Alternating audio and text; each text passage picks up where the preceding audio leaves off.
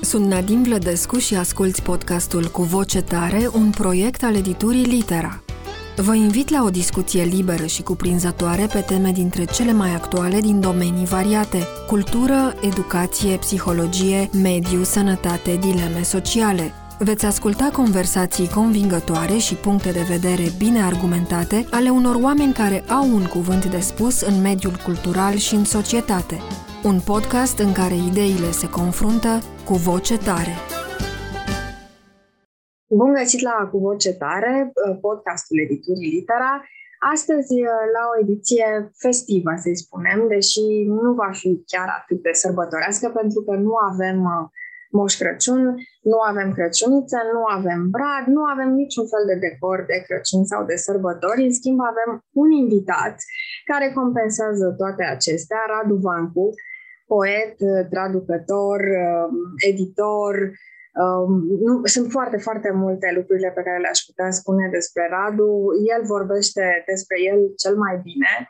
L-am invitat pe Radu pentru că în această ediție de sfârșit de an, o ediție într-un timp uh, magic, dar care își conține propriul antagonism, cel dintre Crăciun și uh, Anul Nou. De ce? Pentru că ne și exasperează de foarte multe ori, sau cel puțin pe mine, Uh, simt nevoia să vorbesc cu cineva pe care îl văd uh, ca pe un prieten în literatură, un prieten în lumea cărților și care fiind foarte, foarte serios și foarte profund, cu siguranță are înăuntru o foarte mare bucurie. Și bucuria asta e cel mai bine să se manifeste în acest sfârșit de an, după cum spuneam, de sărbători. Bun găsit, Radu Vancu! Bine te-am găsit, Nadine, mulțumesc pentru invitație. M-am emoționat deja, frumoasa ta prezentare e uh, complet nemeritată în ce mă privește, dar mă gândeam că n-am fost absolut niciodată moș Crăciun în toată viața mea. Moș încep să fiu din ce în ce mai marcat, uh, așa că e cumva... Uh, mă simt cumva ca la o premieră, să zic, ca la un debut astăzi, vorbind în calitate de erzați de Moș Crăciun, de substitut de Moș Crăciun, despre un timp uh, atât de intens și de special cum e timpul ăsta al uh, sărbătorilor de iarnă, al Crăciunului, al final al anului nou, timpul ăsta care, alături de timpul uh, Paștilor, nu, este cel mai încărcat de, de sacru pentru, pentru noi. Mm-hmm. Și abia să... să vedem ce, unde ne duce discuția. Mulțumindu-ți tare mult că ai acceptat invitația mea și a podcastului, nu o să accept această definiție a erzațului pe post de Moș Crăciun cu voia ta, o să accept orice altă definiție care te pune în lumina pe care o meriți. Aceea, iată, în roșu, pentru că, întâmplător sau nu, te-ai îmbrăcat în ton cu uh, tema ediției. Aș vrea să fie o discuție și profundă și veselă, cum altfel ar putea să fie o discuție cu Radu Vancu um, un mare poet, un mare traducător.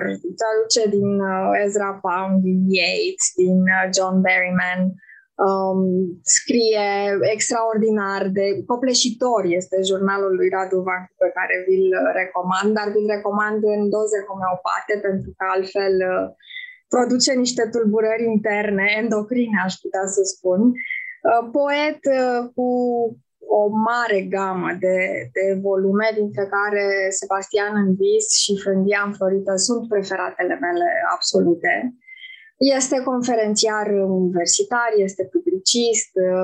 Nu, nu mai spun tot ce se poate spune despre Radu Bancu pentru că nu mai intrăm în subiect. Vorbim numai despre descrierea lui.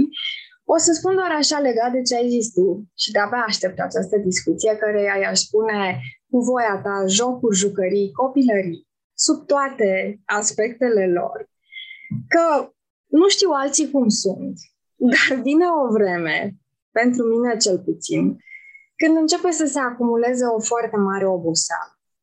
Am crezut că vremea aceea va veni mai târziu. Dar se pare că nu, n-am ajuns încă acolo, deși am o vagă bănuială că mai târziu lucrurile vor fi mai ușoare și vrând nevrând va trebui să urcăm, să fie iarăși o pantă ascendentă. Dar acum, trecuți de nel mezzo del camino, eu cel puțin, deși o să spun lucrul ăsta, că suntem de aceeași vârstă, mă simt obosită, mă simt copleșită, cu foarte multe lucruri nerezolvate în mine și în jurul meu. Și atunci, întoarcerea la copilărie este ca un refugiu, dincolo de clișeul vârstei de aur. Aș vrea să te rog, cât poți și cât de intimă vrei să fie această discuție, să-mi vorbești despre Radu Vancu, copil, și să mergem pe un fir până, să zicem, la sfârșitul copilăriei, începutul adolescenței, cu anumite borne pe care le-am trăit și eu, după cum spuneam, fiind în același cadru. În copilăria în comunism, momentul Revoluției din 1989, ce s-a întâmplat după, liceul în anii 90, o demență totală. Și așa mai departe. Cine era Radu Van cu copil și la ce vârstă, asta e o întrebare pe care o, o pun mereu și mi-o pun și mie și răspunsul la mine e mereu constant, la ce vârstă ți-ai dat seama de Radu Vancu? Când ai înțeles cine e Radu Vancu? O, Doamne! uh, am fost un copil, uh, un copil foarte bleg, o spun fără cochetărie sau fără, nu în antifrază, ci în sensul cel mai literal al cuvântului. Eram un copil bleg, uh, timid, uh, cred că bolnă, destul de bolnăvicios, nu foarte, dar în orice caz uh, fragil. Eram cel mai mare din cinci frați și, mă rog, nu de la început, evident, ei au venit pe, pe rând. Am început să se nască după mine.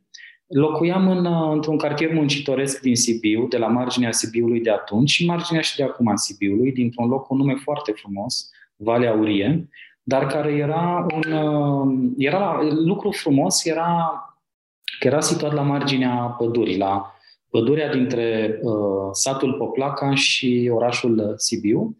Uh, și asta îmi plăcea. Era, erau și niște lăculețe care, sigur că atunci mi se păreau gigantice, mă puteam plimba, puteam face mici uh, escapade de astea poetice, să zicem, în uh, zona naturală din jur, dar altfel cartierul era destul de deprimant. Erau multe goange care veneau din pădure, insecte de care mi-era uh, teamă atunci uh, și a rămas cumva scârba asta pentru, pentru ele, deși e într-un fel acum speciistă, nu știu dacă e corect să-ți mai fie scârbă de, de gonguțe. Și lângă noi era unitate militară și asta mi-aduc aminte foarte bine. Discutam cu uh, soldații care făceau uh, de gardă, erau santinele, cred că se numea asta, nu? Eu le spuneam poezele și ei îmi dădeau cu bulețe de zahăr. Asta era trocul dintre noi.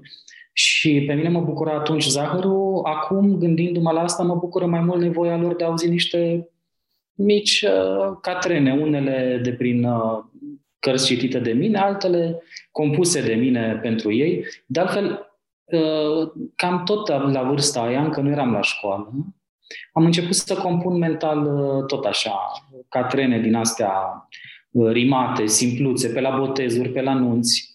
Eram un fel de adiminune al botezurilor și nunților din, din Sibiu. Făceam genul ăsta de poezele pentru unchi, veri, mătuși și ei mă recompensau cu sume care puteau fi uneori destul de consistente. Mi-aduc aminte că în unele dăți, bunicul meu sau uh, un unchi al meu uh, mi-au dat 100 de lei, ceea ce pentru vremea de atunci, uh, dacă tu uh-huh. nu știu dacă ai vârsta să-ți aduci aminte, dar 100 de lei însemna da, destul de mult atunci. Și unchiului meu, respectiv, i-am făcut un catren uh, al cărui prin vers era absolut stupid. Uh, spunea ochii lui ascund o taină. Un clișeu banal și stupid, dar probabil că unchiul ăsta al meu fi avut vreun amor ascuns, o fi avut vreo taină a lui, cine știe pe ce am picat în uh, sufletul lui și s-a simțit foarte mișcat și mi-a dat 100 de lei, cum zic, și din banii de la el, din banii de la bunicul, am cumpărat primul și singurul meu aparat de diafilm, Uh, îmi costa vreo 248 de lei, dacă nu mă înșel. Deci alea, alea 200 plus încă vreo 48 de lei. Și am, uh, am avut și eu un aparat de diafilm. Îmi făceam și singur diafilme, deși desenam îngrozitor, dar uh, am făcut un fel de roman grafic după Cocoșatul lui Feval, care îmi plăcea foarte mult. Cred că încă îmi place, într-un fel, dacă mă gândesc la el, cred că e un roman recuperabil. Și uh, L-am, am desenat ce se întâmplă acolo pe foi de caiet de matematică și le vuream în banca respectivă și mă uitam la, la diafilme. Uh, era copilăria unui uh, băiețel într-un cartier muncitoresc, vorbind cu soldați care fac de gardă peste, peste drum de bloc, um, citind, uh, aveam o bibliotecă destul de bună în cartier, nu știu dacă mai există acum în acel cartier bibliotecă, o filială a Bibliotecii Astra, de care mă, mă foloseam, apoi la Biblioteca Astra în, în centru. Um, aveam un grup de prieteni, dar eu eram cam singurul care citea dintre ei și care voia să se facă scriitor. Nu știu de ce voiam să mă fac scriitor. Bine, am avut o perioadă foarte ciudată în viața mea atunci, când întrebat ce vreau să mă fac, ziceam că mă fac compozitor și muzician. Ori, uh, pardon, scriitor și compozitor. Și uh, eu cu muzica sunt uh, completamente varză și la cântat și, la, și în ce privește cultura muzicală, care e, e foarte aproximativă. Și nu știu de ce voiam să mă fac compozitor, ce anume înțelegeam eu din asta. Asta a dispărut. Partea cu, la partea cu scriitorul încă mai, încă mai povarizez, încă mai cred că o să ajung cândva scriitor. Te alinți, te alinți și să știi că poate te pun să și cânti. Cântăm împreună un colind la sfârșit ca să vedem că nu e așa. Cum zici tu, că sunt sigură că nu. Definitiv, asta va trebui să facem. Da, eu, îmi place foarte mult această imagine a santinelelor care sunt îmblânzite de poezie și poezia drept uh, mind candy. E uh, foarte frumoasă, dar și nevoia ta de zahăr, știi? Și trocul ăsta în natură, dar într-o natură materială, o mentală, pe multe planuri.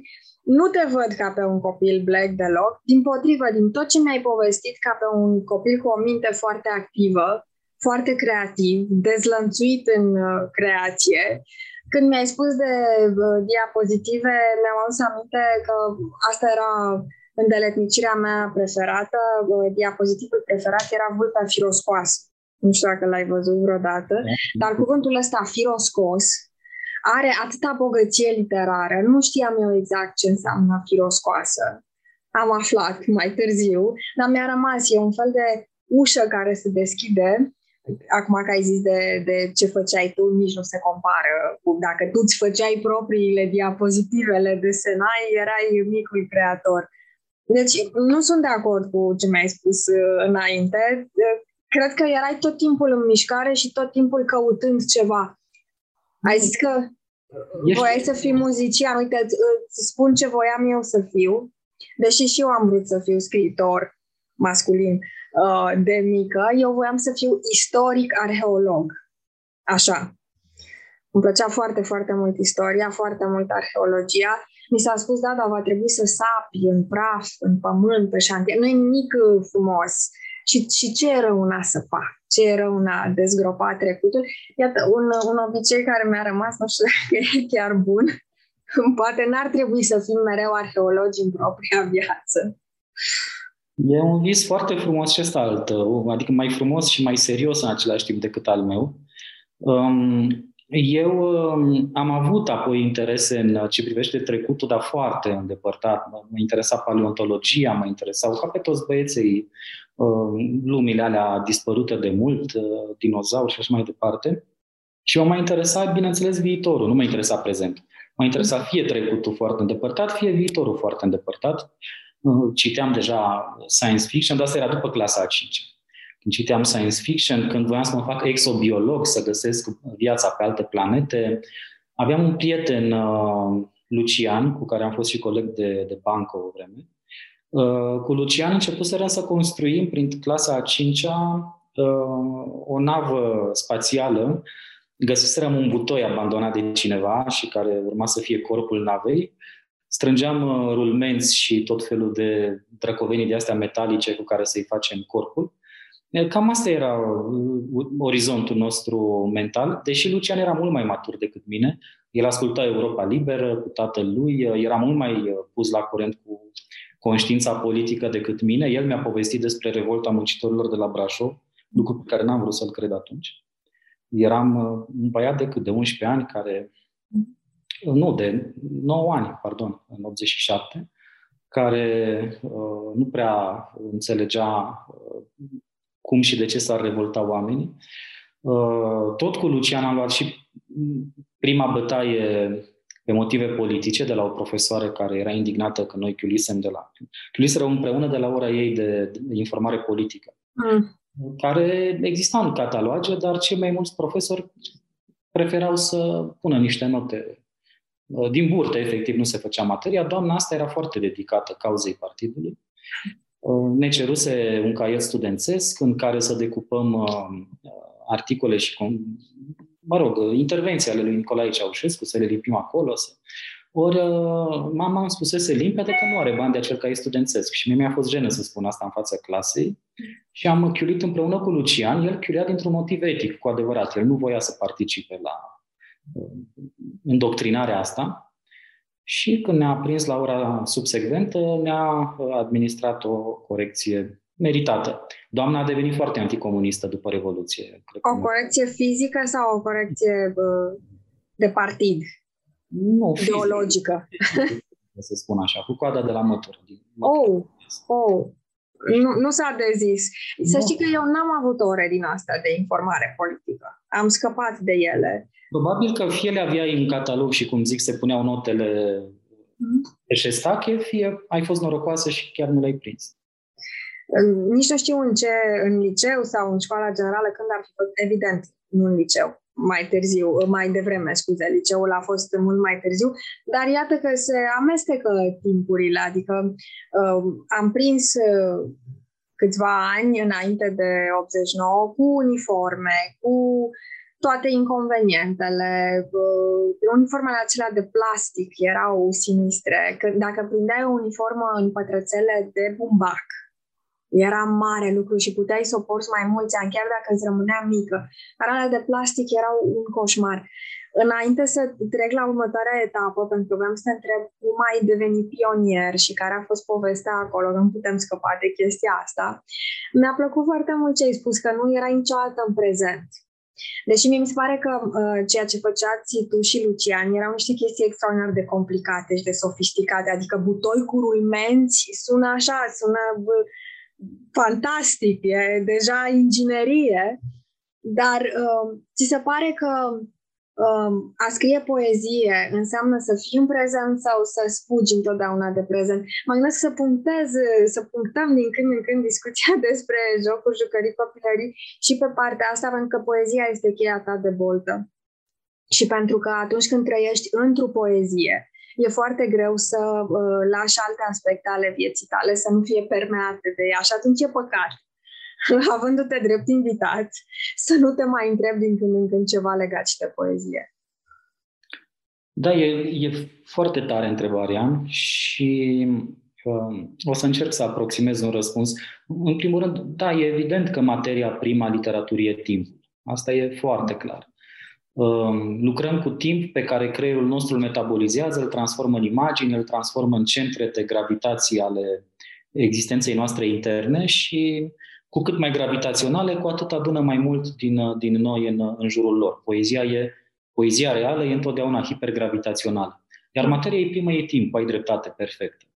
Um, în, cred că acum uh, răspunsul e foarte aproximativ și improvizat, așa că s-ar putea să greșesc. Dar cred că uh, specializ... în diviziunea asta literară a muncii, uh, trecutul și vârstele trecutului uh, sunt mai degrabă ale prozei. Mm-hmm. Cred că proza este uh, specia literaturii mai interesată de recuperarea trecutului nu mă refer doar la Proust, dar în general proza coboară, face pe arheologul, cum mhm. făcea, mm-hmm. erai mică. Mulțumesc! Mai încolo, uh, când o să crești mare. Uh, uh, proza încearcă să recupereze din straturile trecutului pentru a ne, pentru a ne construi materia asta psihică, pentru a ne ordona în structuri recognoscibile de către noi tot ce s-a întâmplat cu cu viața noastră. Și pentru a ne da o coerență. Pentru a ne da factum. o coerență, da. da. Uh, deci, dacă literatura e individuație, și este, uh, proza se ocupă cu trecutul, cu recuperarea trecutului acestei individuații și cred că poezia răspunde mai degrabă la prezent. Mm. Și mă gândesc că Rolul poeziei e să te țină inserat în aici și acum, în hic et nunc, în imanența lumii. Și atunci ea trebuie să secrete prezent. să te învețe ce este prezentul și să te ajute să-l secretezi uh, ca uh, o formă a existenței tale. De asta, de pildă, cred că cei mai mulți dintre poeții pe care îi cunosc eu s-au simțit atât de blocați când a început pandemia. Pentru că, în principiu, uh, pandemia ar trebui să fie, lăsând boala și suferința la o parte, dacă e posibil să le lași și nu e, dar, teoretic, claustrarea asta între patru pereți, uh, cu o cantitate gigantică de timp la îndemână, ar trebui, ar trebui să fie favorabilă poetului. Ei bine, cei mai mulți dintre poeți n-au reușit să scrie, dintre cei pe care îi cunosc eu. Pentru că aveau senzația că nu știu cum să metabolizeze acest timp. Creierul lor nu știa cum să descompună, nu avea sucurile gastrice necesare pentru a descompune acest timp ațos, dur, un timp car- carceral, un timp al captivității. Știi? Mi-a adus aminte, când m-am gândit la timpul ăsta, mi-a adus, mi-am adus aminte de formula lui Dante, tempo imposto. Uh-huh. El undeva, timp impus, definește viața ca pe un timp impus pe care trebuie să-l parcurgi și care este greu de, greu de parcurs. Ei, eram cu toți într-un timp impus, într-un timp al unei captivități, într-un timp carceral, pe care nu reușeam să-l transformăm în imagini, mai ales în imagini policolore, cum trebuie să facă poezia, așa și mai departe. În diapozitive, să le spunem. Uh, și da și nu. Gândirea pur și simplu. Gândirea poetică pur și simplu. Și pozitivă și negativă. Nu, am zis, în, iartă-mă, în diapozitive. În diapozitive. Scuze policrome, da, da, da. da. Gândire pozitivă nu prea zic niciodată. Îmi cam, mă cam tem de, de sintagma asta. Ai dreptate, uite, se leagă foarte frumos și cu diapozitivele. Uh, adică tu le legi foarte frumos. Într-adevăr, cred că poezia trebuie să fie un fel de diapozitiv mental. Uh, de la Aristotel la Ezra Pound, lumea a definit în miliarde, nu miliarde, exagerez, în mii de feluri poezia. Ca imagine plus ceva, întotdeauna. Acel ceva diferă, e diferența specifică, dar toți cad de acord că ceea ce e necesar, că necesarul poeziei este imagine. Nu există poezie fără imagine. Deci necesarul poeziei e diapozitivul, ca să, ca să fac referința la asta. Deci nu reușeam să transformăm timpul acesta al captivității, ne-a luat ceva timp până am învățat să o facem, Uh, în, uh, în imagini, în diapozitive. Asta a fost, uh, de fapt, dificultatea majoră în pandemie. Cred că asta e problema în viață, că îți trebuie mult timp ca să fii stăpânul timpului până la urmă, dacă reușești. Acum... Aș zice așa, că îți trebuie mai mult timp decât tot timpul ca exact. să fie o bucățică din timp. Și acolo când rămâne un rest, ăla e. Deci este la țanc și s-a închis. Uh, acum că spui uh, lucrul ăsta, îmi dau seama că am foarte multe momente, nu numai eu, cu siguranță toată lumea, iarăși, în partea aia a vieții în care se acumulează oboseala. Când mergând pe stradă, îmi dau seama de cât a trecut și cât mai este. Și acest cât mai este, este puțin, dar și cel de dinainte tot puțin a fost. Și însumate sunt un puțin, care totuși paradoxal e mult și ar fi suficient dacă, dacă, dacă. Mă gândesc că și dacă este o condiție a poeziei și cu dacă jonglează mult poezia, am început să urăsc acest cuvânt, dacă. În tinerețe îl folosești foarte mult. E te condiționează foarte frumos. E mereu uh, un izvor de speranță îndreptată spre viitor. Iată că n-am zis ce din literatură ar aparține viitorului ca gen sau ca orice vrei tu să, să definim.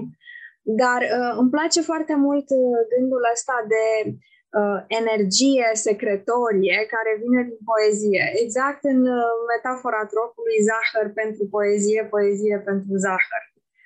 Uh, probabil că poeții care n-au știut ce să facă cu prea mult timp uh, în pandemie, bine, este și această presiune enormă a realității, uh, căreia nu te poți opune, este că um, se întâmplă asta pentru că timpul s-a suspendat. Când ai prea mult timp, nu, nu mai ai cum să te raportezi la el.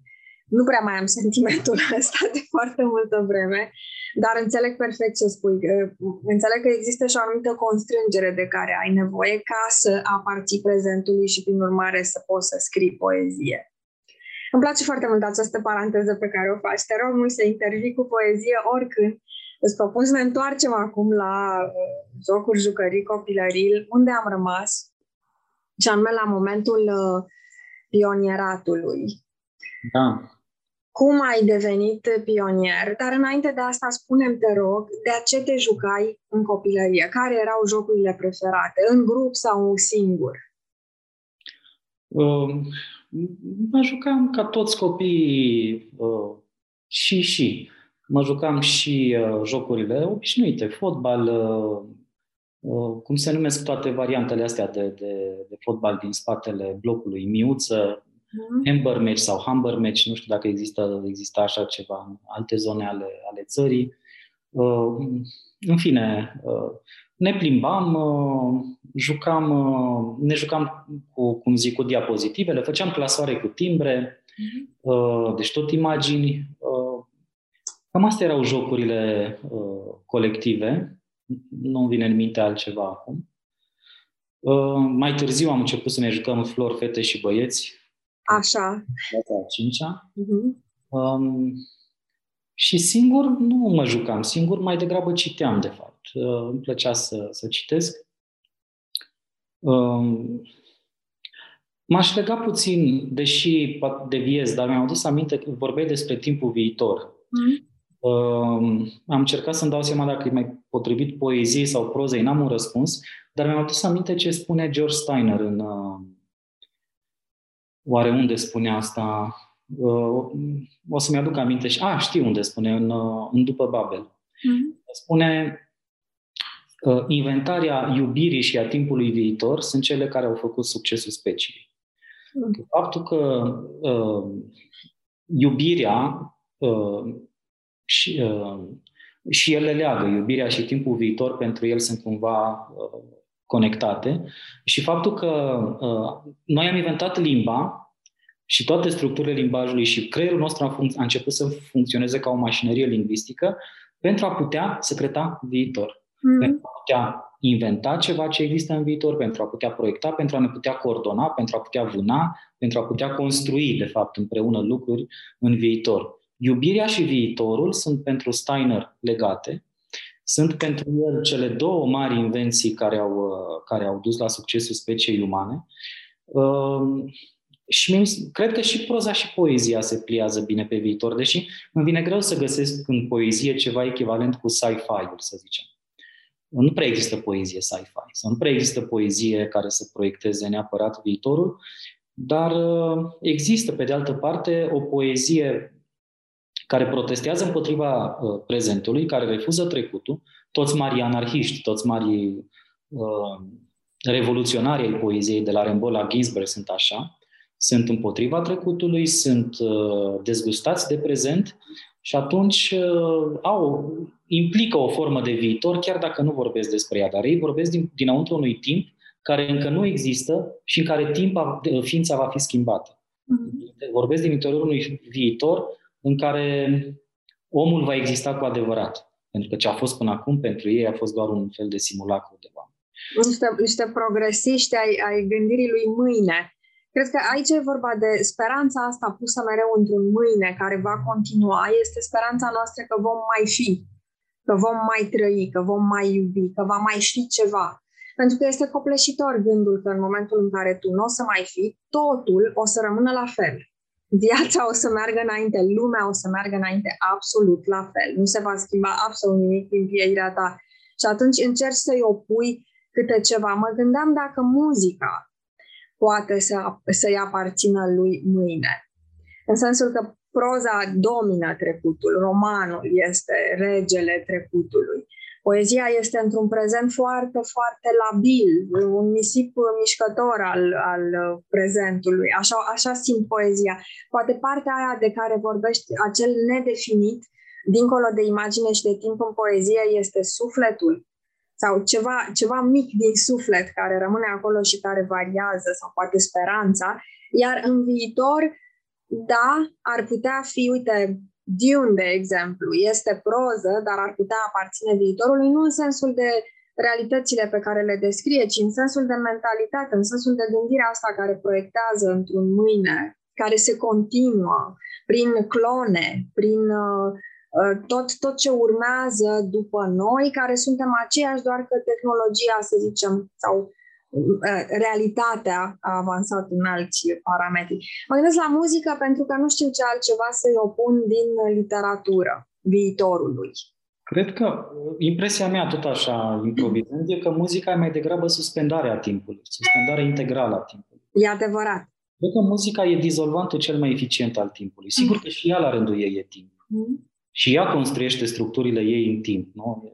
Distinția clasică deja a lui Lessing între actele mm. temporale și Muzica e o arta timpului. Într-un fel seamănă cu literatura din punctul ăsta de vedere, că și ea construiește în timp. Dar muzica folosește efectiv timpul în, în construcția mm. ei, pe care îl suspende. Asta e paradoxul ei. Mm. Folosește hălci de timp pe care le asamblează în structuri mai complicate, mai sofisticate sau mai primitive, mă rog, depinde ce, ce tip de muzică e, dar uh, efectul ei e că le face, că le golește de materia temporală dinăuntru lor, că suspendă integral timpul. Dacă există ceva ce suspendă timpul, cred că e muzica mea. Există în Cortasar o povestire în uh-huh. El Perseguidor, are două traduceri în limba română. Una se cheamă Urmăritorul, una cealaltă am uitat cum se cheamă. Dar este despre Charlie Parker, despre uh, marele muzici, da. care îi spune, uh, într-o conversație, îi spune cuiva, ai ascultat solo, improvizația mea astăzi la studio? Da, îi spune. Și la ce te gândeai în timp ce... Și, uh, și îi spune, păi, ba nu, îi povestește la ce se gândea el. Zice, uite, m-am gândit în timp ce făceam solo respectiv. Îi spune Charlie Parker, care se numește altfel în proză, nu mai știu cum.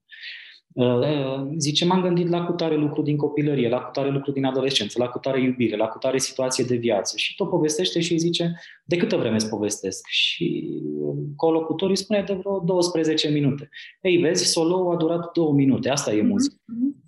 Uh, o comprimare extra, dar eu aș spune altceva, că nu e doar comprimare, e dizolvare, cum spuneam, a timpului. Și literatura te poate ajuta să faci asta, mai ales dacă o folosești explicit cumva împotriva timpului. Um, Junger își începe la 70 de ani un jurnal, se plictisise de jurnalele dinainte și începe unul care se cheamă chiar Zipzig Fărvet, 70 mm-hmm. Și spune cam așa, încep acest jurnal în ziua în care împlinesc 70 de ani pentru a nota felul în care intră moartea în existență. 70 sunt anii dați omului pe pământ și așa că nu mai poate dura mult. Și scrie, și scrie, documentându-și moartea, nu? Și, după cum știi, Junger moare la 102-103 ani. Deci, din Zipsic Fărveț s-au făcut 5 volume groase în format foarte mare, până s-a plictisit și de ele.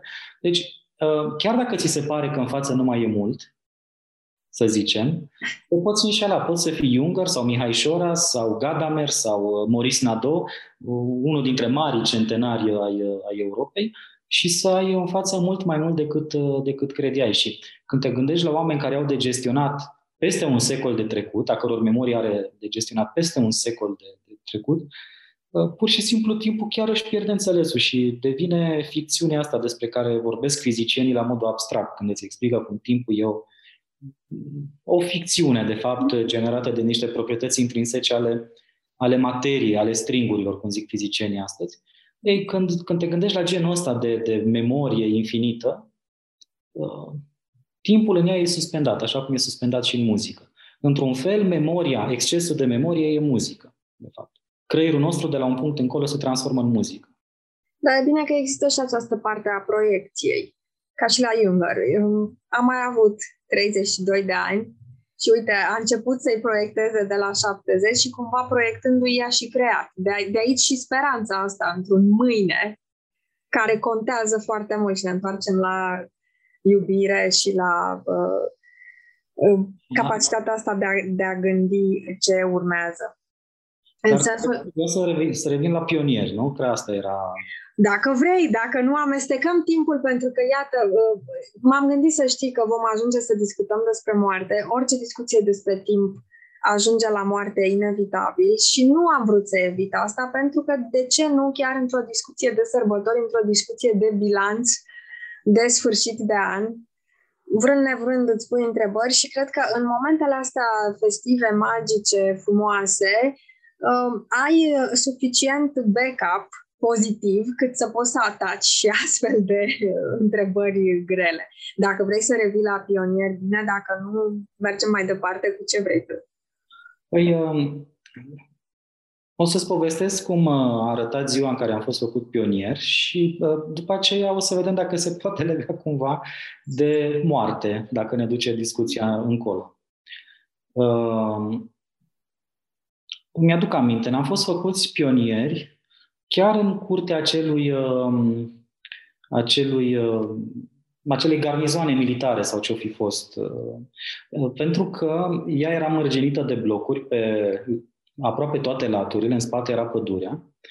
Uh, și blocurile fiind mai înalte decât gardul unității, toți părinții puteau sta în balcoane și să privească în curtea acelei garnizoane să-și vadă copiii cum sunt făcuți uh, pionieri. Și pe mine a căzut măgăreața să citesc acel jurământ, sau cum se numea el, acea declarație a elevului, a șoimului patriei, care este avansat la rangul sacrosant de, de pionier. Um, și mi-aduc aminte că eram uh, emoționat, mi-aduc aminte că ar fi trebuit să citească o fată de clasa a patra, bănuiesc, aia era clasa terminală în ciclul nostru, probabil șefa de promoție a anului ei, și am fost uh, ales eu să citesc și țin minte că mi-a spus niște lucruri uh, rănită și m-am simțit vinovat din cauza asta. Că ea se pregătise, probabil că își luase costum de bumbac de pionier, nu costum de plastic. Îți mărturisesc că eu, fiind în uniforme din astea de băieți, care cred că erau toate la fel, nu știam diferența dintre uniformele de plastic și cele de bumbac. La noi erau niște, știi bine, niște pantaloni simpli și un, o cămașă albă și o cravată, pe care am primit-o în ziua respectivă, uh, cu inel și mi s-a spus că e foarte important să nu pierdem inelul și am încercat din disperare să nu-l pierd până când a venit Revoluția nu știu ce era atât de grav în a pierde inelul cravatei, era o probă de neglijență patriotică. Nu mai stătea, nu mai aveai nodul cravatei, pe lângă faptul că nu erai disciplinat. Da, nu-mi dau seama. Probabil că de rațiuni estetice, cum zici, nu mai arătai uh, cum trebuie. Uh, unii dintre militari deja mă cunoșteau și mă, mă felicitau, mă simțeam cumva buddy deja că veneau la mine. Eram băiatul care le spunea poezie și cărora îi dădeau ei zahăr s-ar putea de acolo să-mi vină și preferința pentru dulciuri, deși înainte dulciuri. Um, asta a fost cu, cu pionierii și uh, după aceea au urmat toate poveștile astea cu comandantul de detașament care uh, trebuie să dea raportul uh, învățătoarei cu efectivul clasei care este în număr de atâția elevi este prezent și așa mai departe. Era o formă nu-mi dădeam seama cât de antipatică este. Acum, gândindu-mă retrospectiv, poate e doar o proiecție a adultului înspre copil, uh, această antipatie pentru quasi-militarizarea acelui tip de relație cu profesorul. Dar atunci, uh, probabil că o resimțeam cu toții ca fiind normală, mai puțin colegul meu Lucian, care, repet, avea o admirabilă conștiință civică, etică, politică uh, încă de atunci.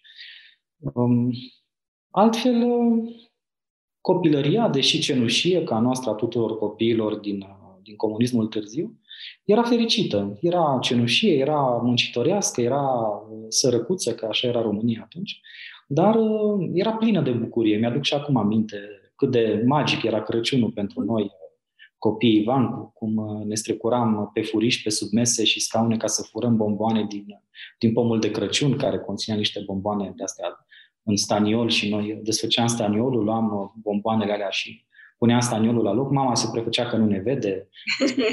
Prins apoi când uh, trebuia să dea bradul jos și erau goale recipientele respective. Pentru noi era, uh, ne-am prins așa că nu, ne-am prins de povestea cu moșul, dar încercam eu cu sora care e consecutivă mie ca vârstă, cu Ramona, încercam să păstrăm uh, secretul faptului că moșul nu există pentru, pentru cei mici, să ținem ascunse de ei cadourile și ei să nu afle. Um, avea un anume, nu cred, nu cred că e doar retrospectivă, intensitatea asta mistică a copilăriei pe care o simt gândindu-mă la ea. Am citit mult mai, acum vreo 5-6 ani am citit o, o chestie cu Citesc ca toată lumea neuroștiințe vulgarizate, tuturor ne e probabil o evidență. Neuroștiințele și uh, cosmologia sunt cele mai, uh, cele mai creative dintre lucrurile de azi. Au luat fața mhm. uh, literaturii. Da, și literatura. Da. Ei, spunea, spunea cineva acum vreo șase ani, un savant, că neuronii oglindă, cei folosiți în copilărie, care absorb nu, informații într-o cantitate mult mai mare și mult mai eficient, sunt singurele clustere de neuroni care nu se autodistrug după mhm. ce, pe ieșirea din copilărie și întrebarea era de ce nu se autodistrug. Era limpede că îi mai folosește creierul la ceva. Și acest savant de care îți spun uh, descoperise că aceste clustere de neuroni oglindă sunt apoi utilizate în, uh, spunea el, în generarea senzațiilor mistice și paranormale. Și mi s-a părut foarte frumos că exact creierul pe care îl folosești copil fiind, este creierul pe care, sau acele secțiuni din creier uh, care îți construiesc copilăria, sunt exact și cele care îți construiesc Gândirea magică, da. Magicul, uh, da, sacralul, uh, relația asta cu uh, transcendentul spus, uh, spus prețios. Deci, cumva, neurologii vorbind, copilăria e mistică. Asta, asta spun. Copilul e mistic în mod natural și e programat de propriul creier să fie mistic. Mm-hmm. Ascultați cu voce tare, un podcast al editurii Litera.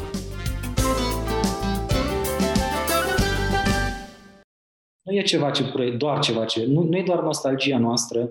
Nostalgia transformă tot timpul orice obiect în ceva mistic. Uh-huh. Nostalgia după iubire pierdută sau nostalgia după orice uh, transformă obiectul respectiv în ceva mistic.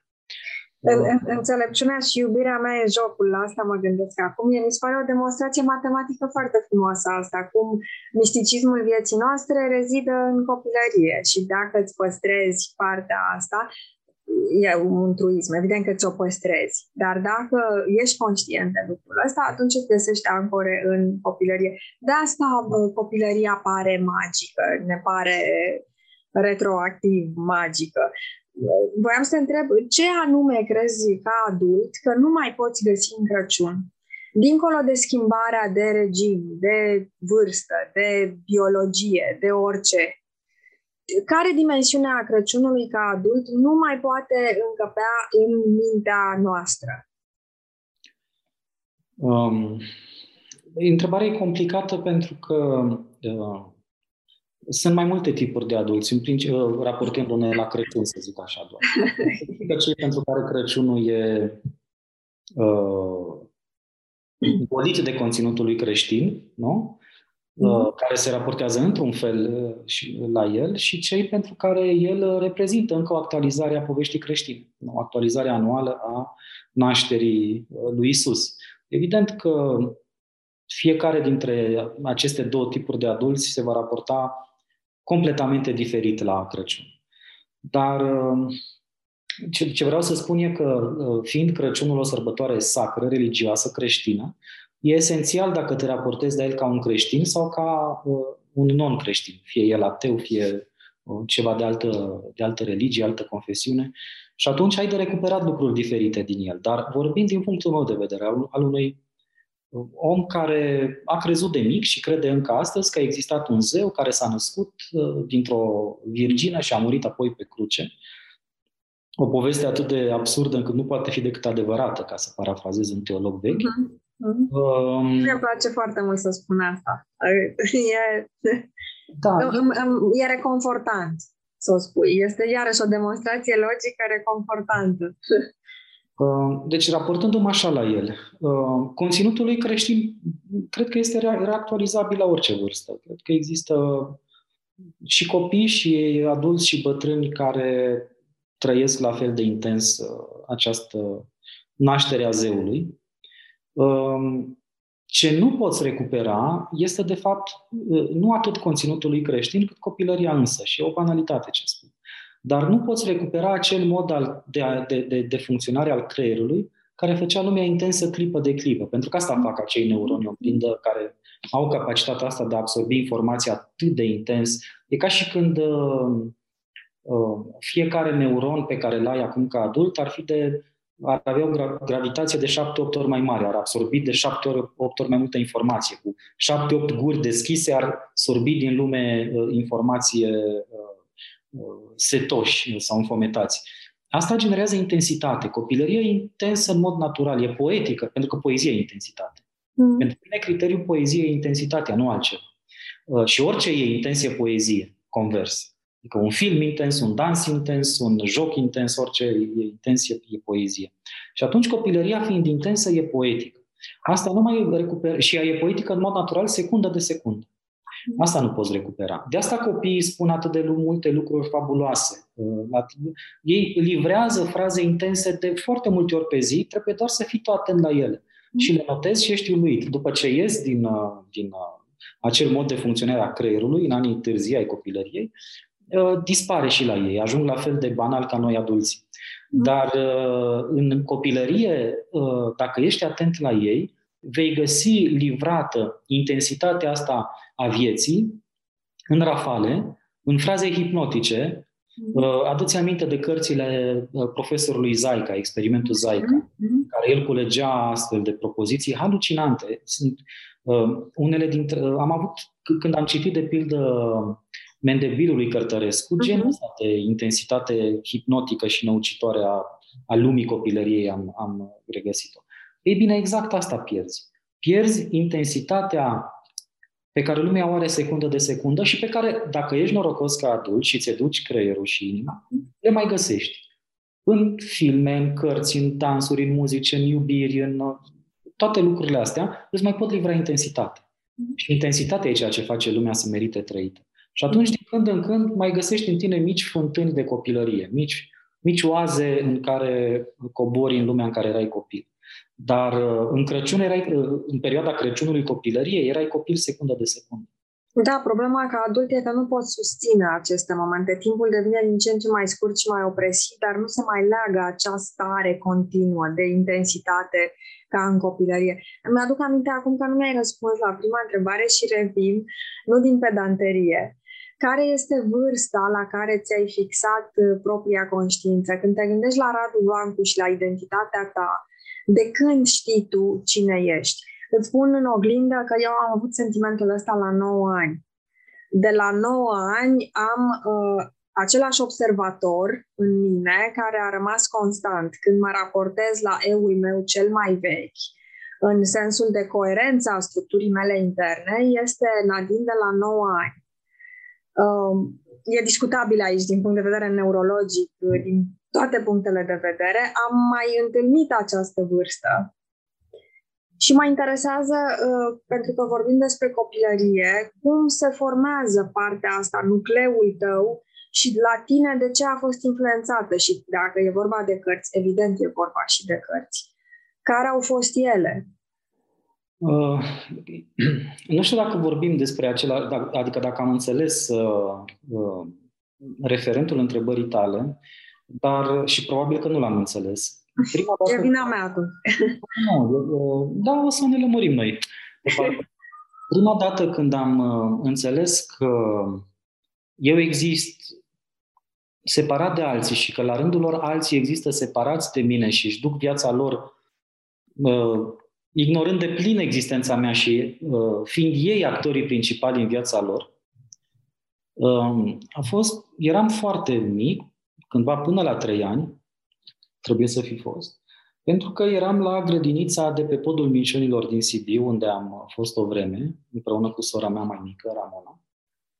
Și cred că am fost până la, sau poate, și, poate să fi fost și după trei ani, poate înspre 4-5 ani, să zicem, pentru că la șase ani deja am început să merg la școală, deci înainte de vârsta de șase ani, eram pe podul minciunilor cu uh, unul dintre părinții mei, nu mai știu dacă era mama sau tata, și o fetiță care trecea prin apropiere cu mama ei mi-a atras atenția, nu mai știu de ce.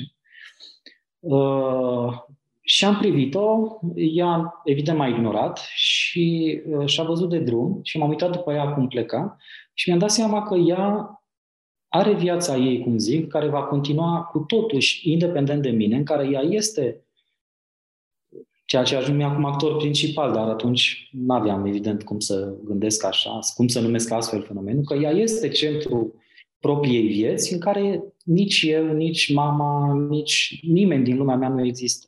Și că, de fapt, traversând lumea asta cumva uh, separați, poate singuri, uh, și, uh, și gândul ăsta m-a făcut foarte trist atunci, foarte trist. Um, gândul că, nu doar gândul că fetița aia nu știe că există, mă rog, asta am învățat cu vremea să... Um, și gândul ăsta poate, dar mai ales gândul că existăm separați, fiecare în viața noastră, um, și că nu există un centru al lumii, de fapt, în care să fim plasați. Că, fie, că e o pluralitate de asta extraordinară și îngrozitoare de vieți care există simultan pe, pe pământ. Nu cred că asta înseamnă neapărat ce spuneai tu, adică conștiința asta a individului și poate începutul individuației sau ceva mai, mai Da, nu la asta mă referam. Îmi permite aici să observ faptul că ai amintiri dinainte de vârsta de patru ani ceea ce este mare lucru. Apoi, sentimentul ăsta al singurătății este o revelație la tot felul de vârste, în tot felul de moduri și din multe unghiuri. Pentru un copil de trei ani e fantastic, dar dincolo de uh, constanța obiectului, să-i spun, la, la vârsta respectivă pe care o conștientizai tu sau opusul ei, eu am, mă referam la um, formarea identității și la uh, conștiința că ceea, ceea ce ești tu, cine ești tu, rămâne neschimbat. Adică găsirea propriului eu, dar în copilărie, nu format după aceea prin educație, prin uh, uh, învățare și așa mai departe. Cine ești tu? E ca un fel de căutare și la un moment dat, ca în joculețele acelea din copilărie, știi, cu uh, un fel de labirint în care aveai o biluță și trebuia să cadă în locul respectiv. Era foarte greu pentru că era foarte mic jocul și biluța foarte mică și era o, o, o chestie foarte fină de automatism aproape. Și făcea la un moment dat țac și acolo era. Și știi, în momentul ăla știi, am intrat în matca mea, eu ăsta sunt, orice ar fi, rămân același. Și este uh, un, uh, un drum înapoi atunci când uh, ai o îndoială, ai o cumpănă, ai o mare oboseală, revin la lucrul ăsta. Te întorci acolo și știi cine ești. Intuitiv, fără să-ți pui problema. Dar nu la o vârstă atât de mică, la 3 sau la 4 ani, la o vârstă la care ești deja conștient, la care ai înțeles de mult că tu ești separat de lume, de mama, tata, de, de tine din oglindă. Acum, revenind, te, te miști puțin prin uh, copilărie și între poezie și literatură ca să acoperim cât mai mult, pentru că mi-e foarte frică să nu se termine discuția um, din cauza timpului, iarăși. Um, există lucruri care ți s-au spus la școală sau acasă sau, uh, nu știu, maxime sau proverbe care să te fi marcat să-ți fi rămas ca un fel de călăuză de care n-ai fost conștient în viață. Și uite, îți dau un exemplu de la mine. Am stat și m-am gândit pentru discuția asta, pentru că îmi revin lucrurile astea. Nu știu dacă ele au avut o influență benefică sau nu, dar îmi dau seama că m-au marcat. Uh, pe un premiu de, pe, nu știu, în clasa 1, clasa a doua, învățătoarea mi-a scris un citat din Tagore, să te risipești dăruindu-i sființă, însăși florile n-ar fi flori fără surâsul nostru. Nu știu dacă eu la 7-8 ani am înțeles lucrul ăsta. Mi se părea um, obscen, fără să conștientizez asta, uh, obscenă ideea de risipă. De ce să te risipești și mai ales să dai din tine, de ce nu invers să aduni. Dar a rămas și îmi dau seama că am făcut asta toată viața pentru că e ca un fel de... Am primit o indicație. Aveam și un mare respect pentru autoritatea școlii. Fiind născută pe 15 septembrie și fiind cumva pe drumul ăsta predestinat. Și mi-a rămas asta. Un alt lucru. Am avut o dirigintă fantastică, profesoară de matematică, doamna Cristea, care, tot așa, pe o carte premium, mi-a scris că matematica e filozofia vieții. Mai târziu aș fi zis că fizica. Voiam să ajung și aici pentru că amândoi am făcut liceu de matematică fizică, Gheorghe Lazar, tu la Sibiu, eu la București, în același timp. Și fizica este materia care mi-a plăcut cel mai mult. Nu trebuia să merg la matematică fizică. Așa a fost atunci uh, toată generația noastră, probabil că a făcut mate fizică. Dar uh, dintre toate materiile, fizica era cea mai poetică. Și o ultimă chestie, Prietena mea cea mai bună, care a murit de cancer acum șapte ani, la un moment dat mi-a urat de Crăciun, tot pe o felicitare, uh, cu o carte să-ți aducă moșul o grămadă de jucării vii. Și am rămas cu lucrul ăsta pentru că uh, jucăriile vii, adică n-aș vrea ca oamenii să fie priviți ca jucării, nici ideea inversă de uh, automatism în, în oameni. Dar cele trei, cumva, mi-au venit în minte astăzi, în timp ce mă gândeam la discuția noastră. Mie îmi dau uh, un curs al vieții, o căutare. Ți-am pus lucrul ăsta în oglindă ca să, ca să văd dacă la tine au existat. Poate nici nu suntem conștienți de asta. Dacă mai forez în mine, cu siguranță voi găsi multe altele. Lucruri care mi s-au spus și pe care copil fiind, sau mai târziu, uh, adolescentă sau prima tinerețe, le-am asimilat fără să-mi dau seama și m-am conformat lor. Ai așa ceva? Cu siguranță sunt. Uh, îmi vine greu să le găsesc așa de precis cum ai făcut-o tu. Um, Am avut și timp. Am trișat, iartă-mă. Nu, nu, nu vorba. E, poate e vorba și de asta, dar uh, sunt atât de multe lucruri uh, care ar putea fi răspunsuri. Uh, de pildă, uh, când citeam uh,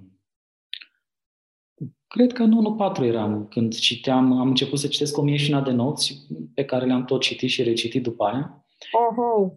o frază acolo, uh, când povestitorul vrea să sublinieze că urmează ceva esențial, ceva memorabil, spune uh, asta ar trebui, povestea asta sau fraza care urmează ar trebui cusută cu acul pe colțul ochiului, în așa fel încât să o ai permanent în fața ochilor mm-hmm. atunci când, uh, când trăiești. Și cumva, așa, și așa mi-a reprezentat literatura de atunci, sau lucrurile, versurile, poveștile esențiale din literatură.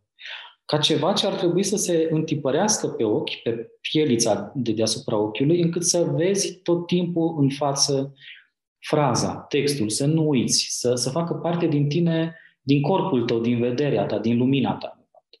Um, mult mai târziu, când eram deja prieten cu Mircea Ionescu, uh, am crezut la început că el uh, cochetează când spune că n-a citit cu adevărat nicio carte decât, sau poate una, două, după care mi-a explicat că el înțelege prin a citi o carte exact posibilitatea de a o reactualiza integral oricând vrei, fără să ai cartea în față. Da? Mm-hmm. Ți aduce aminte pasajul, uh, paragraful, rândul din ea de care ai nevoie, fără, cu un fel de memorie îngerească. Mm-hmm fără efort și în mod natural. Și așa, într-adevăr, dacă înțelegi prin citit asta, niciunul dintre noi n-a citit nicio carte, sau aproape niciunul dintre noi, cu două, trei, patru excepții de când există omenirea, n-a citit nicio carte niciodată. Dar mi-am dat seama că semăna mult cu idealul respectiv. Idealul lui Ivănescu de a citi semăna cu idealul de a scrie în colțul, coacul în colțul ochiului uh, ceva uh, care, care să te însoțească atâta vreme cât vei privi lumea.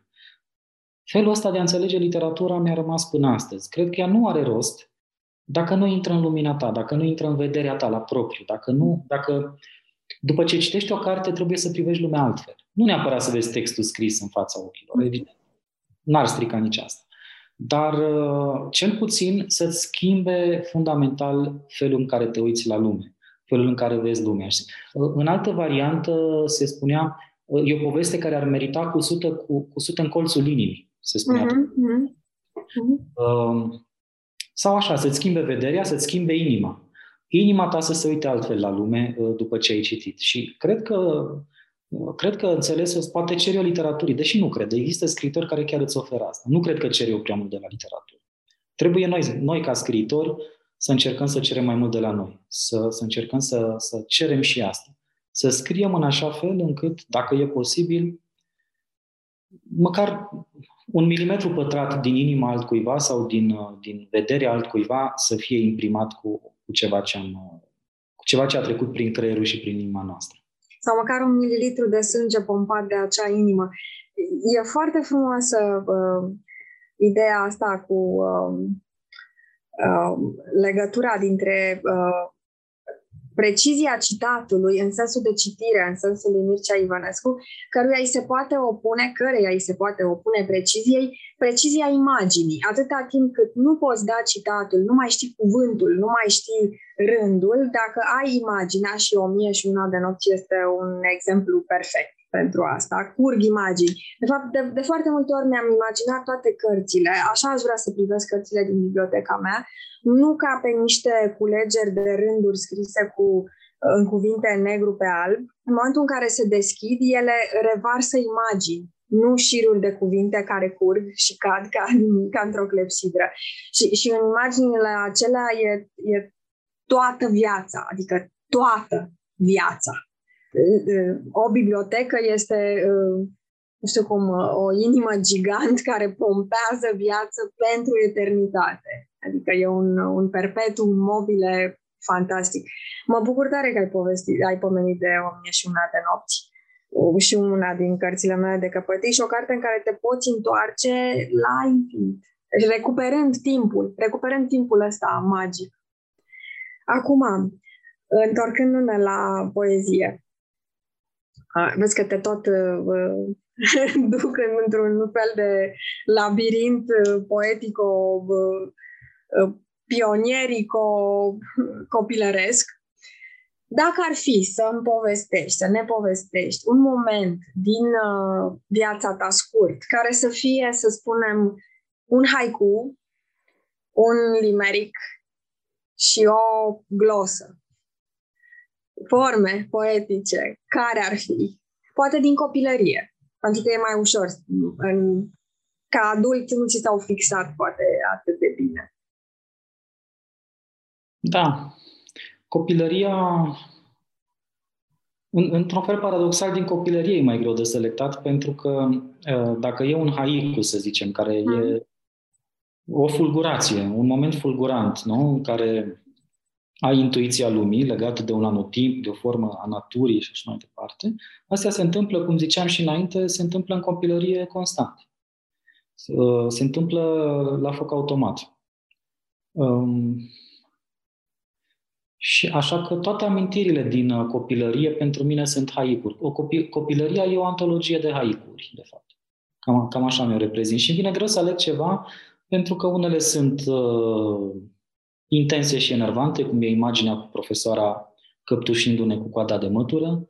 Uh, altele sunt uh, intense și înspăimântătoare, cum a fost acea iarnă în care uh, m-am dus cu sora mea, Ramona, și cu fratele meu, Iuli, pe un lăculeț acolo lângă, în pădurea de lângă Valea Orie și mergeam pe gheață și s-a rupt gheața cu unul dintre ei și am reușit să-l scot, adică era Iuli cel mic, L-am scos împreună și l-am dus acasă fără să pățească nimic, dar am simțit că atunci se putea termina și asta a fost uh, înfiorător. Um, poate să fie intens și caragios acum, dar atunci terifiant, cum a fost uh, momentul din copilărie de la bunici, când uh, pe strada paralelă cu strada lor, care era în vârful dealului, um, găinile ieșiseră pe mijlocul străzii și eu, care eram un mare blec, cum ți-am spus, și mă temeam până și de găini atunci, ca un copil de la bloc, am stat până seara pe mijlocul străzii, fără să mă mai duc acasă, așteptând ca găinile să se retragă la culcare, să pot trece printre ele și să mă duc uh, eliberat de pericolul de moarte care venea dinspre ele, uh, să mă duc înapoi acasă. Și când am ajuns acasă la bunica, am găsit toată casa evident agitată, mă căutaseră peste tot, prin jurul casei, dar nu pe strada vecină. Uh, eu stătusem temându-mă de găini uh, uh, și tot a fost foarte intens. A, a, a durat câteva ore până s-a făcut seară și s-au dus găinile. Pentru mine a, a fost o singură clipă gigantică în care uh, lucrurile astea s-au mișcat. Sau poate să fie, uh, ce să zic, uh, intens, intens și foarte frumos ca seriile alea de Crăciun despre care îți povesteam, în care împreună cu frații și cu surorile uh, făceam campanii de cucerire a bomboanelor de brad sau de uh, vânat după cornulețe și prăjituri făcute de mama și puse bine pentru zilele viitoare și noi voiam să mâncăm atunci din ele. Deci pot, pot să fie într-un miliard de feluri uh, haicurile astea din copilărie, toate sunt intense, dar în moduri foarte diferite între ele. Bine, uh, am spus toate cele trei ca să fie într-o formă fixă. Bănesc că episodul cu uh, uh, găinile poate fi limericul. Uite, m-am amuzat acum în timp ce vorbeai să compun unul. Uh, a serious child from the Golden Valley was fighting the hands down the, the alley. wow. Da. mă rog, uh, mai larg mai larg și nu foarte comic, dar este un început. Deși e ceva extraordinar de tandru și de drăgălaș într-un, în episodul ăsta al tău cu găinile, pentru că uh, îmi imaginez spaima. Spaima, spaima de ele. Pentru mine era, nu, nu mai știu dacă înainte de episodul ăsta sau după episodul ăsta, unul din verii mei de la uh, Cisnădie, uh, foarte amuzat de spaima mea în fața găinilor, m-a aruncat o găină din asta în cap. Pentru mine a fost uh, Câtă cruzime. Era o glumă de copii, sigur că s-a amuzat. Poate, că, poate chiar credea că îmi va trece frica așa, dar nu mi-a trecut. Adică fricosul e... Eram un fricos temeinic. Amintirea gheruțelor găinii pe creștetul meu mi-a, mi-a rămas și, și astăzi. Um,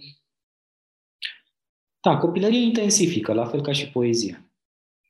Mă gândesc acum la ce, la ce spui. Cred că nu merge niciodată terapia prin expunere la un copil, mai ales dacă el este atât de înspăimântat. Dar terapia prin expunere la poezie dă roade? Da, cred că dă. Uh, sunt multe exemple care îmi vin în minte, de la un, unul pe care îmi place să-l povestesc, o să-l spun acum foarte pe scurt, de unul pe care l-am găsit în Hugh Kenner, în The Pound Era, cu un soldat uh, care îl păzea pe Ezra Pound în Italia, lângă cușca faimoasă în care a fost închis, și care, care soldat a fost pur și simplu modificat de poemele pe care le, recitea, le recita Pound singur. Mm. Pound recita poeme, li se spusese să nu vorbească cu el. Pentru că e o brută, un criminal de război și uh, uh, e, trei săptămâni cât a stat în cușca respectivă, Pound, ca să nu nebunească, recita poeme și soldatul respectiv a fost modificat de poemele alea, a devenit un cititor de poezie, un om care a citit toată viața lui poezie. It makes me tick, spunea uh-huh, uh-huh. Sau uite, un alt exemplu mai simplu, într-un fel. Uh, povestește Balot în memoriile lui cum a doua oară când intrase în închisoare, intrase după ce citise, uh, citise recitise Dostoevski și în lungile nopți de iarnă din închisoare, le povestea colegilor de celule, erau câteva zeci de oameni, era o celulă suprapopulată ca toate celulele comuniste. Și le povestea, uh, le repovestea idiotul. Și la un moment dat se dă ușa de perete, intră gardianul, cel care îi tortura cu, cu cea mai mare plăcere, se temeau cel mai mult de el, și care răcnește. Care vorbeai, mă? Era interzis să vorbești în celulă și Balut a spus cinstit că el vorbea, ca să fie doar el pedepsit, nu și colegii. Și gardianul respectiv a strigat, uh, ei, spune, se mă, spune odată, se mărită cu Anastasia Filipovna aia sau nu, că mi se termină tura și trebuie să plec acasă.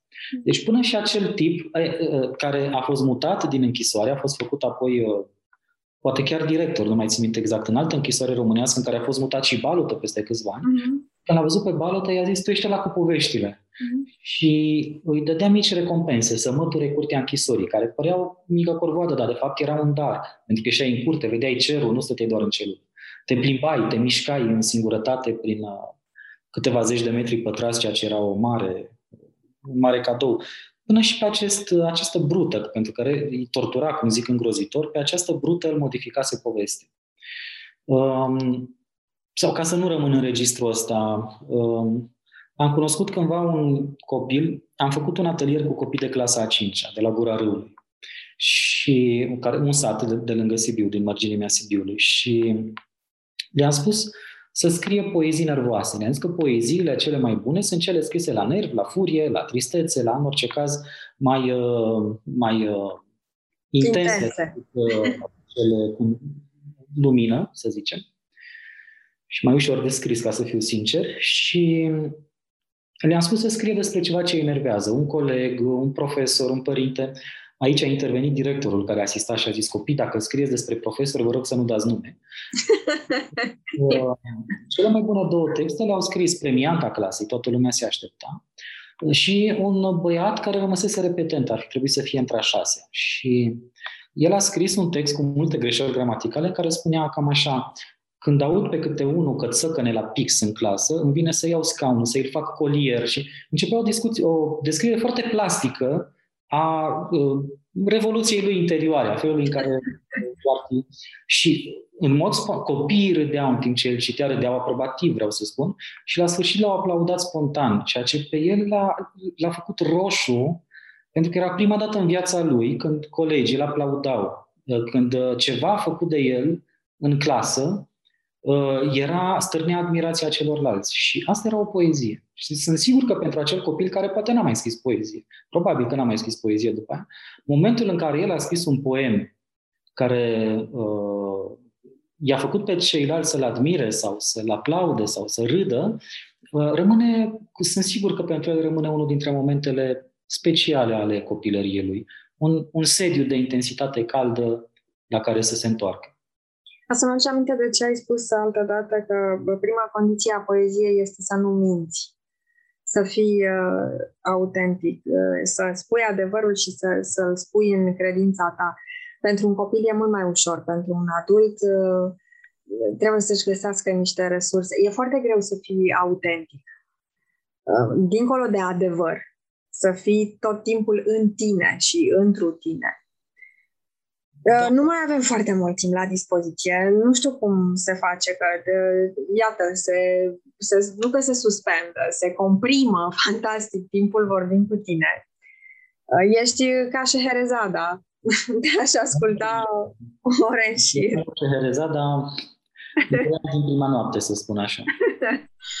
Spune-mi, te rog, um, cartea preferată din copilărie, sau mai multe, dacă nu pot spune una, și care erau uh, filmele Uh, sau care, care au fost filmele care te-au marcat și iarăși, uite, o să-ți ofer eu o, o, uh, un început. Um, pentru mine, Marile Speranțe și filmul, nu mai știu care, era un, unul dintre filmele clasice.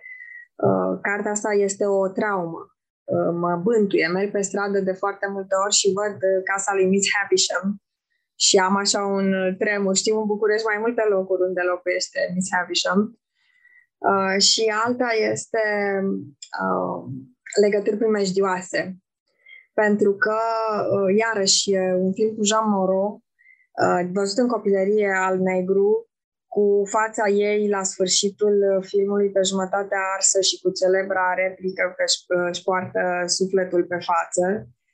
Uh, nu știu cât am înțeles din ele atunci. Ți-am dat o combinație de carte-film tocmai ca să uh, câștigăm timp, acum vorbind, dar uh, după aceea crescând și citind cărțile, uh, nu știu cât am recunoscut filmul în ele, dar am recunoscut acel sentiment de spaimă sau de mm, stupoare sau de mirare pe care o ai în fața unei cărți bune care îți prezintă o realitate care după aceea te poate bântui ani de zile. Asta, asta vorbesc de uh, filme văzute în copilărie, în copilăria mică. Da. Um, noi am avut uh, televizor destul de rar, adică pe o porțiune mică a copilăriei mele. Așa că nu... Se tot strica, erau televizoarele pe lămpi, în fine. Era uh, complicat cu televizorul în familia noastră. Dar în perioadele în care aveam uh, televizor, ne uitam împreună la Telecinemateca și asta îmi plăcea foarte mult. Că, uh-huh. Mai mult decât filmele, îmi plăcea faptul că stăteam într-o cameră cu toții și ne uitam. Uh, cu mama, notând foarte, foarte emoțională filmele, participa la ele ca la fapte de viață, așa cum trebuie să particip la, la artă în general. Uh, ne uitam la, și la filmulețe ușoare. Uh, îi plăcea Sfântul foarte mult, de pildă, și ne uitam la când erau filme cu Simon Templar. Uh, ne uitam la, la asta. Uh, îmi plăcea, când am, foarte puținele dăți, când am fost cu tata la cinematograf, am fost la două, lui plăcea, el era un om cu gusturi uh, uh, simple și puternice, să zic așa. îi plăceau westernurile mm-hmm. și îi plăceau filmele cu bătăi, Sora 13 de pildă, sau Sandokan Tigru Malaezie, la care uh, am fost odată tot cu el și la Sorgul Roșu după Moian, mm-hmm. uh, care e un film serios, dar el văzând că e un film chinezesc, uh, a zis că e clar că e ce îl interesează pe el. A mers împreună, s-a plictisit foarte repede și a plecat, probabil să, într-un loc mai interesant și cu mai multe lichide. Eu m-am rămas, cu, am rămas la film și m-am uitat, uh, îl țin minte și acum m-a impresionat. Nu cred că partea lui artistică, ci pur și simplu umanitatea stranie din el. Um, de citit, citeam tot așa, foarte amestecat, adică îmi plăcea, îmi plăcea foarte mult Zevaco, de pildă. Uh-huh. Citeam Pardaiani uh, într-una, citeam, reciteam, ca și tata, de altfel, îi știam, îi ferfenițisem. Citeam Dumas, citeam Feval, citeam uh, genurile astea de lucruri, dar citeam și O mie și una de nopți, uh, citeam uh, uh, sci-fi destul de mult, uh, erau niște colecții bune în România atunci. Uh, începusem să citesc uh, prima carte, mai se, eram tot foarte mic, nu mai știu, 1-4, și mama uh, cumpărase uh, Cuvovadis al lui Sinkievici, care mi se mhm. pare un autor despre care nu se mai prea vorbește și Cuvovadis chiar e o carte foarte bună. Mhm. Sigur că e un roman mai degrabă de secol XIX, evident, dar uh, uh, e o carte puternică. După care am prins gustul uh, literaturii tot mai uh, serioase, al filozofiei. Într-a mi-aduc aminte, uh, mă întorceam de la biblioteca școlii și am întârziat la ora, aveam engleză cu doamna Carmen Iohannis și uh, am intrat la oră, uh, aveam, uh, uh, nu mai țin minte ce, ceva de Dumas și monadologia lui Leibniz. Mm. Și am fost foarte mirată de amestecul ăsta de, de gust și mi-am dat seama că e foarte ciudat și foarte țignit, că avea dreptate. Făcea parte dintr-un fel de uh, bizarerie de-a mea, de a structurii mele, de fapt, uh, care se poate pasiona și de și de lucruri simple precum monadologia și de lucruri complicate precum Dumas și Zevaco. Și Asta vreau să spun, că Dumas e uh, alăturat cu orice merge. Nu poți să spui că e în opoziție cu ceva și eu am fost fascinată de el și am citit toată seria și mușchetarii și tot ce, ce mai exista. Um, acum că ai evocat uh, imaginea asta a cinematografului, mi-aduc aminte că primul film pe care l-am văzut eu la cinema cu tata, cinematograful era lângă noi, ieșeam din bloc și intram în cinema la Târgoviște. A fost un film care mie nu mi-a spus absolut nimic, s-a întâmplat invers ca la tine. Eu aș fi vrut să plec, dar fiind foarte mică, n-am plecat și tot timpul îl, îl rugam pe tata să plecăm. De ce stăm la prostia asta? Prostia era întâmplător filmul de debut al lui Spielberg, cred că se numește The Drive, cu uh, o urmărire pe autostradă între un camion și o mașină care se șicanează reciproc. De fapt, camionul mm, o șicanează mașina și este o capodoperă, dar uh, având patru ani sau câte ani aveam, nu înțelegeam de ce tata este atât de prins să vadă ce se întâmplă până la sfârșit cu ăștia doi care vor muri. Um, mă, mă emoționează discuția asta pentru că sunt lucruri uh, pe care le recunosc în, în ceea ce spui și din cărți și din filme și din toată atmosfera. Aș vrea să o reluăm poate cu ocazia altor sărbători. Și să te mai întreb acum, uh, tot legat de cărți, întrebarea standard pentru cu voce tare, care este cea mai recentă carte citită sau cele mai recente cărți citite. Dacă vrei, poți să-mi faci o alăturare live Mitzlima, fără probleme o acceptăm. Și apoi o să te întreb un lucru de final, pentru că suntem uh, în perioada asta magică de Crăciun, sărbători, sfârșit de an. Da, păi am uh, tocmai am terminat uh, epoca postbelică a lui Tony Judd, o istorie a Europei după 45, mm-hmm. uh, care e una din cele mai solide cărți de istorie citite de mine vreodată.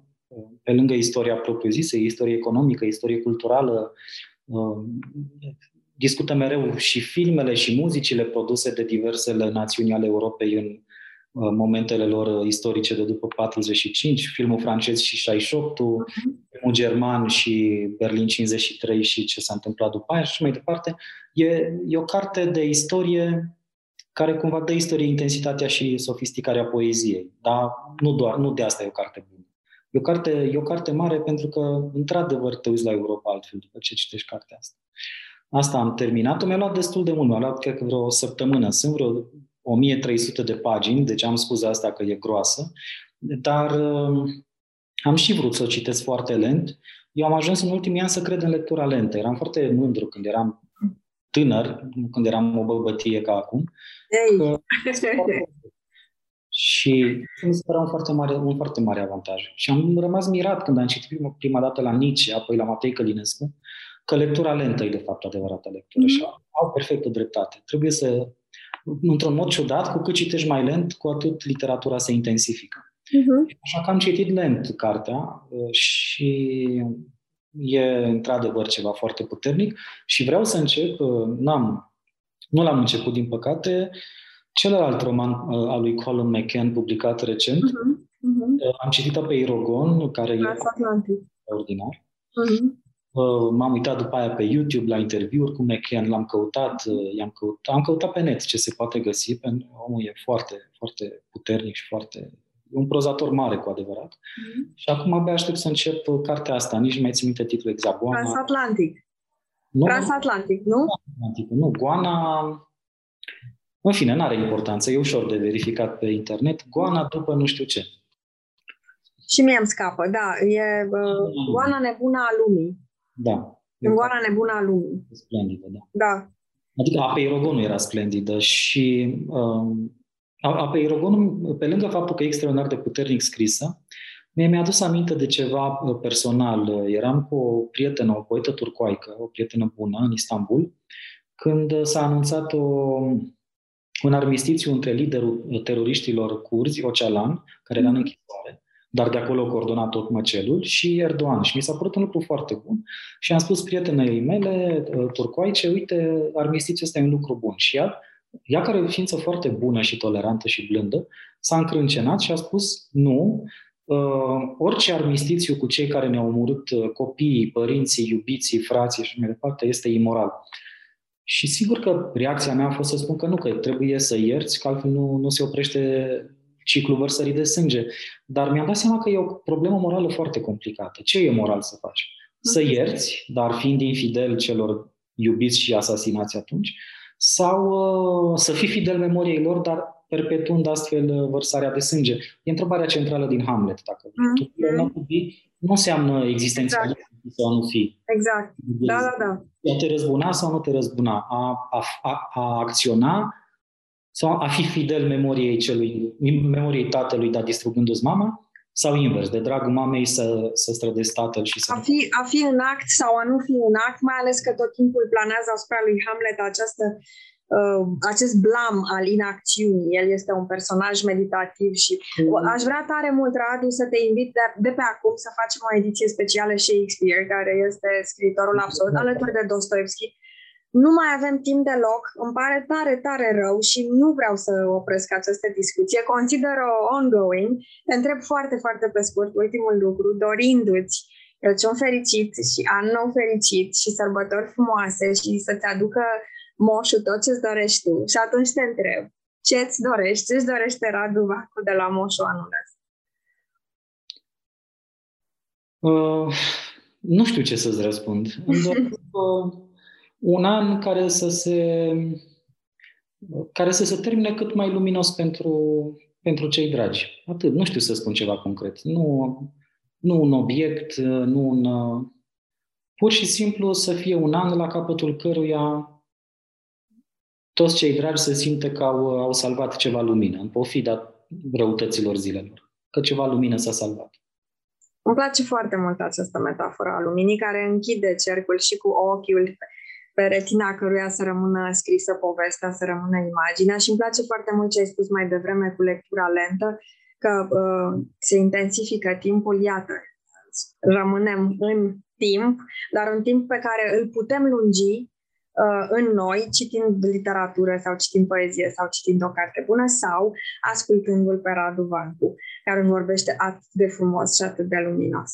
Mulțumesc tare, tare mult încă o dată. Te aștept la cu voce tare oricând și îți doresc sărbători luminate. Și eu mulțumesc, Nadine, sărbători luminoase și ție. Mulțumesc! Ați ascultat Cu Voce Tare, un podcast litera cu Nadine Vlădescu și invitații săi.